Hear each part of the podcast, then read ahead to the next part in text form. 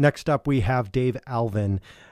And this song that we're going to play, I think, is a great example of our theme, which is outsiders. This song is about a person who grew up east of the Ohio River and headed west in search of fame and fortune in California during the gold rush. They were too poor to get married uh, out east, and so they were going to go out west and return as the King of California.